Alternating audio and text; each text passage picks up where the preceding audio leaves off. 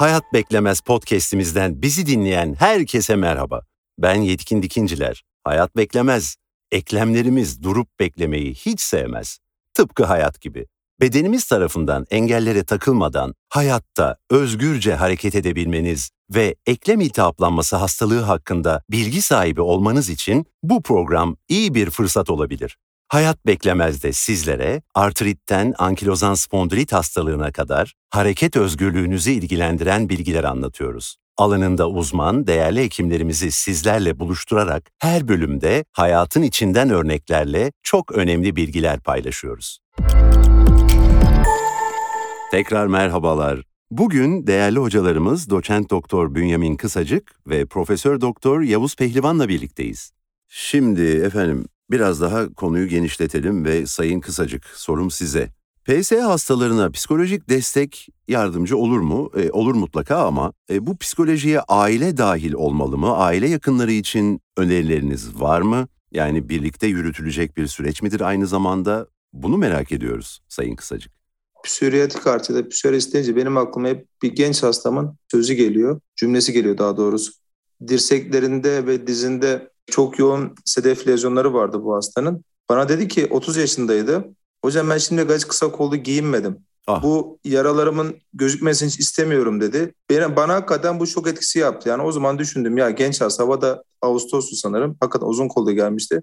Dedim ki hakikaten bu hastalık insanlara çok büyük psikolojik sorun yapıyor ki ya şu cümleyi sık duyuyoruz. Yani ben üstümü çıkarmak istemiyorum, giyinmek istemiyorum, işte moralim çok bozuk gibi cümleleri çok duyuyorum. Hatta yüzde çıktığı zaman, saçlı deride çıktığı zaman o zaman hastalar diyor ki ben insan içine dahi girmek istemiyorum de. Yani benim anlattığım bu cümleler aslında bir psikiyatristiniz der ki ya bu hasta depresyonda der.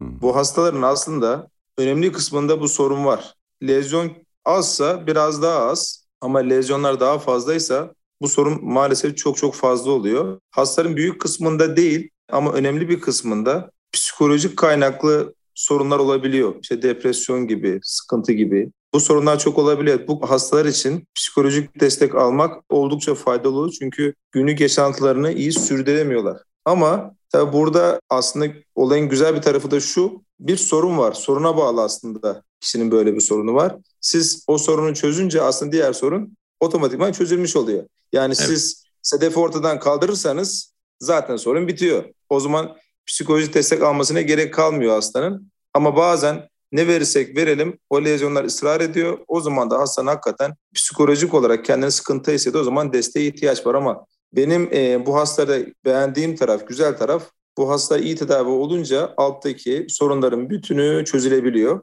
Bu olayın bir tarafı. İkinci tarafı aile yakınları için önerileriniz var mı? Ya bu hastalar tabii şey dediğim gibi yani depresyona çok eğilimli kişiler bu mevcut lezyonlardan ötürü aile yakınlarının da hastaya destek olması gerekiyor. Moral olarak destek olması gerekiyor. Manen destek olması gerekiyor.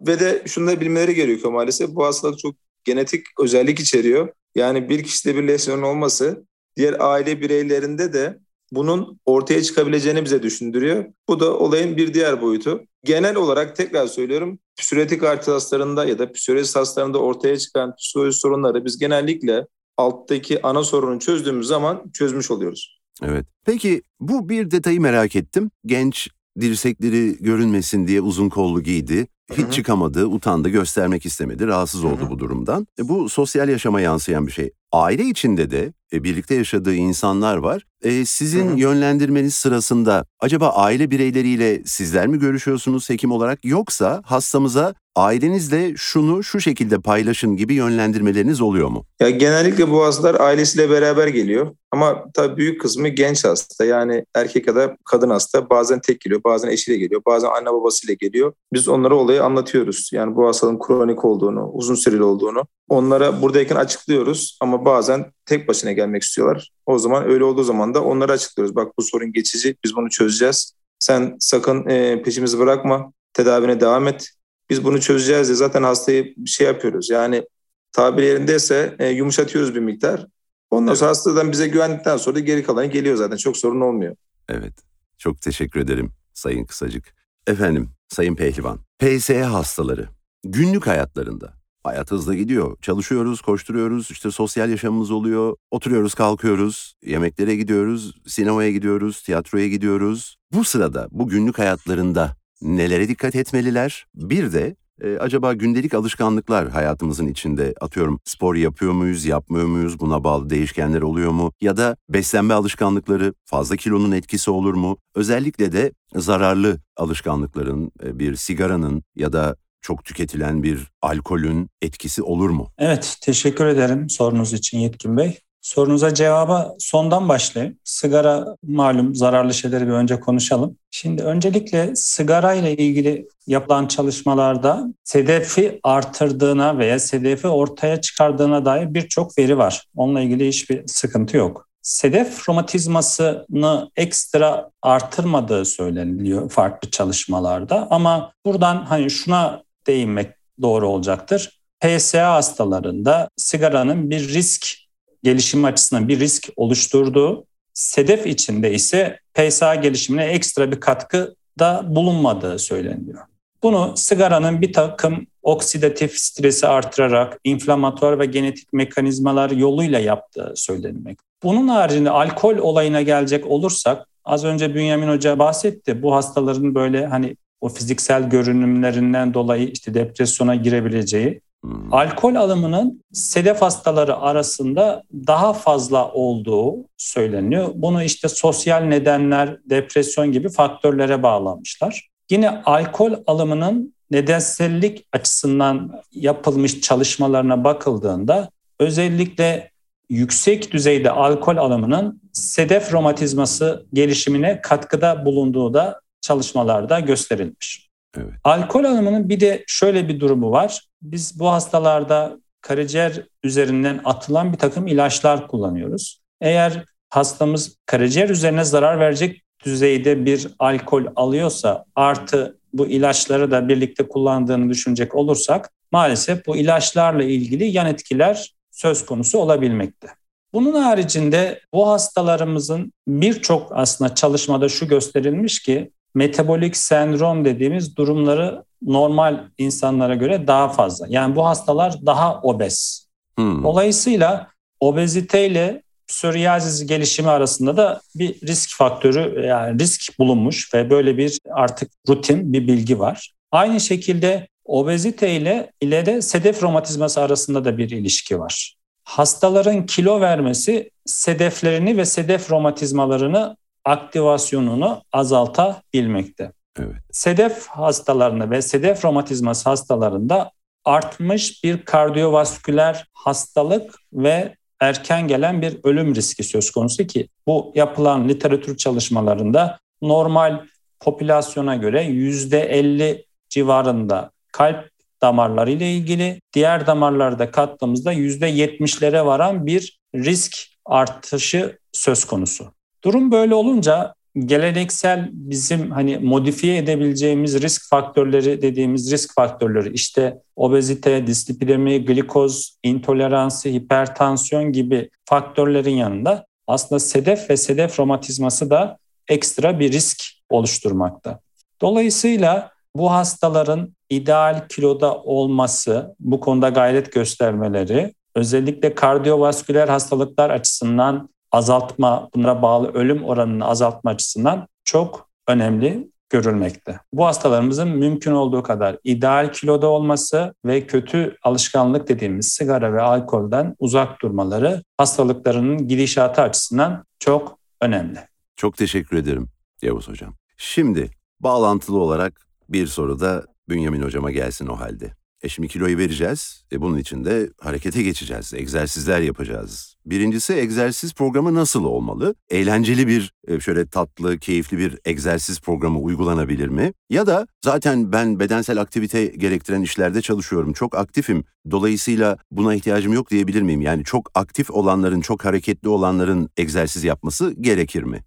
Ben hep şöyle diyorum yani ben bir egzersiz yapıyorum, terliyorum. Hakikaten hayatım en mutlu günlerinden ve en mutlu anlarından birini yaşıyorum. Yani o terden sonra bir koltuğa ya da sandalyeye oturmak beni inanılmaz mutlu ediyor. Gerçekten egzersiz sırasında salınan pek çok hormon aslında mutluluk hormonu. Yani o ter şıp şıp damladığı zaman aslında mutluluk hormonları da damarlarımızda bayram ediyor. E, o yüzden egzersiz aslında hasta sağlıklı herkese gerekli. E, sadece hastalar için değil, sağlıklı herkesin mutlaka egzersiz yapması lazım ki bakın Dünya Sağlık Örgütü bu sporun minimumunu yani en azını şöyle tarif ediyor.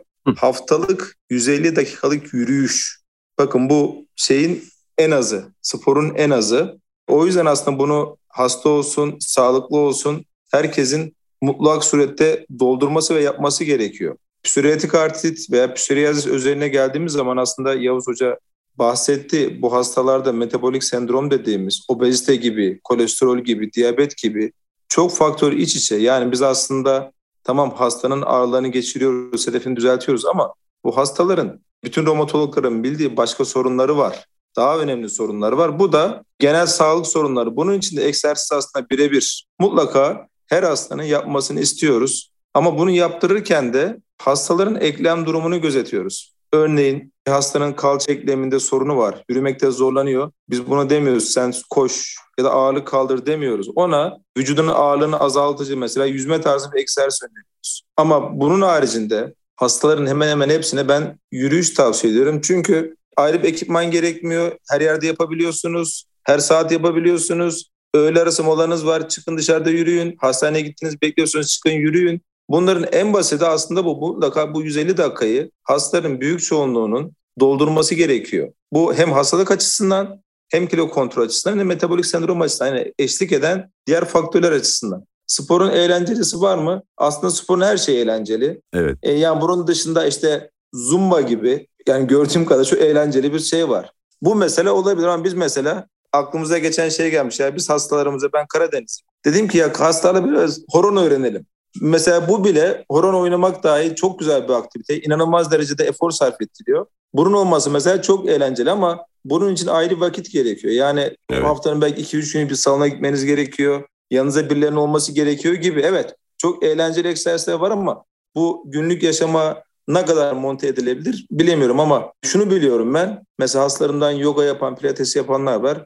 Çok iyiler. Hakikaten çok iyiler. Yani hem genel sağlıkları iyi, hem hastalıkları iyi, hem moralleri, hem motivasyonları iyi. O yüzden benim önerim her zaman için şu. Ne kadar kendimize vakit ayırırsak, gıdamıza, yediğimize, içtiğimize, sosyal aktivitemize özen gösterirsek aslında vücut bizim bu davranışlarımıza cevap veriyor, tepki veriyor. Hep de pozitif yönde cevap veriyor. Bunlar olmadığı zaman hep negatif yönde cevap veriyor. O yüzden egzersiz aslında bütünün parçası. Mutlaka her hastamıza öneriyoruz ama durumlarına göre. Ha, ev içerisindeki aktivite egzersizine geçer mi? Geçmez. Çünkü orada ev işi yapıyor. Yani bazen hastalar şunu diyor. Ben hocam fabrikada 20 bin adım atıyorum diyor. Yuh diyorum 20 bin adım çok. Ama burada para kazanmak için oradasınız. Ya da evde yemek yapmak için oradasınız. Hayır bu değil. Kişilerin kendine ayırdığı bir zamanı olması lazım. Hmm. yarım saat bile olsa bu benim vaktim demesi lazım. Bunlar daha faydalı. Evet ben aslında şunu öneri olarak sunacaktım ama işlemeye de bilir. Ben şimdi diyelim metro kullanacağım bir yerden bir yere gideceğim. Yürüyen merdiven var ve konfor için tabii ki rahatlık için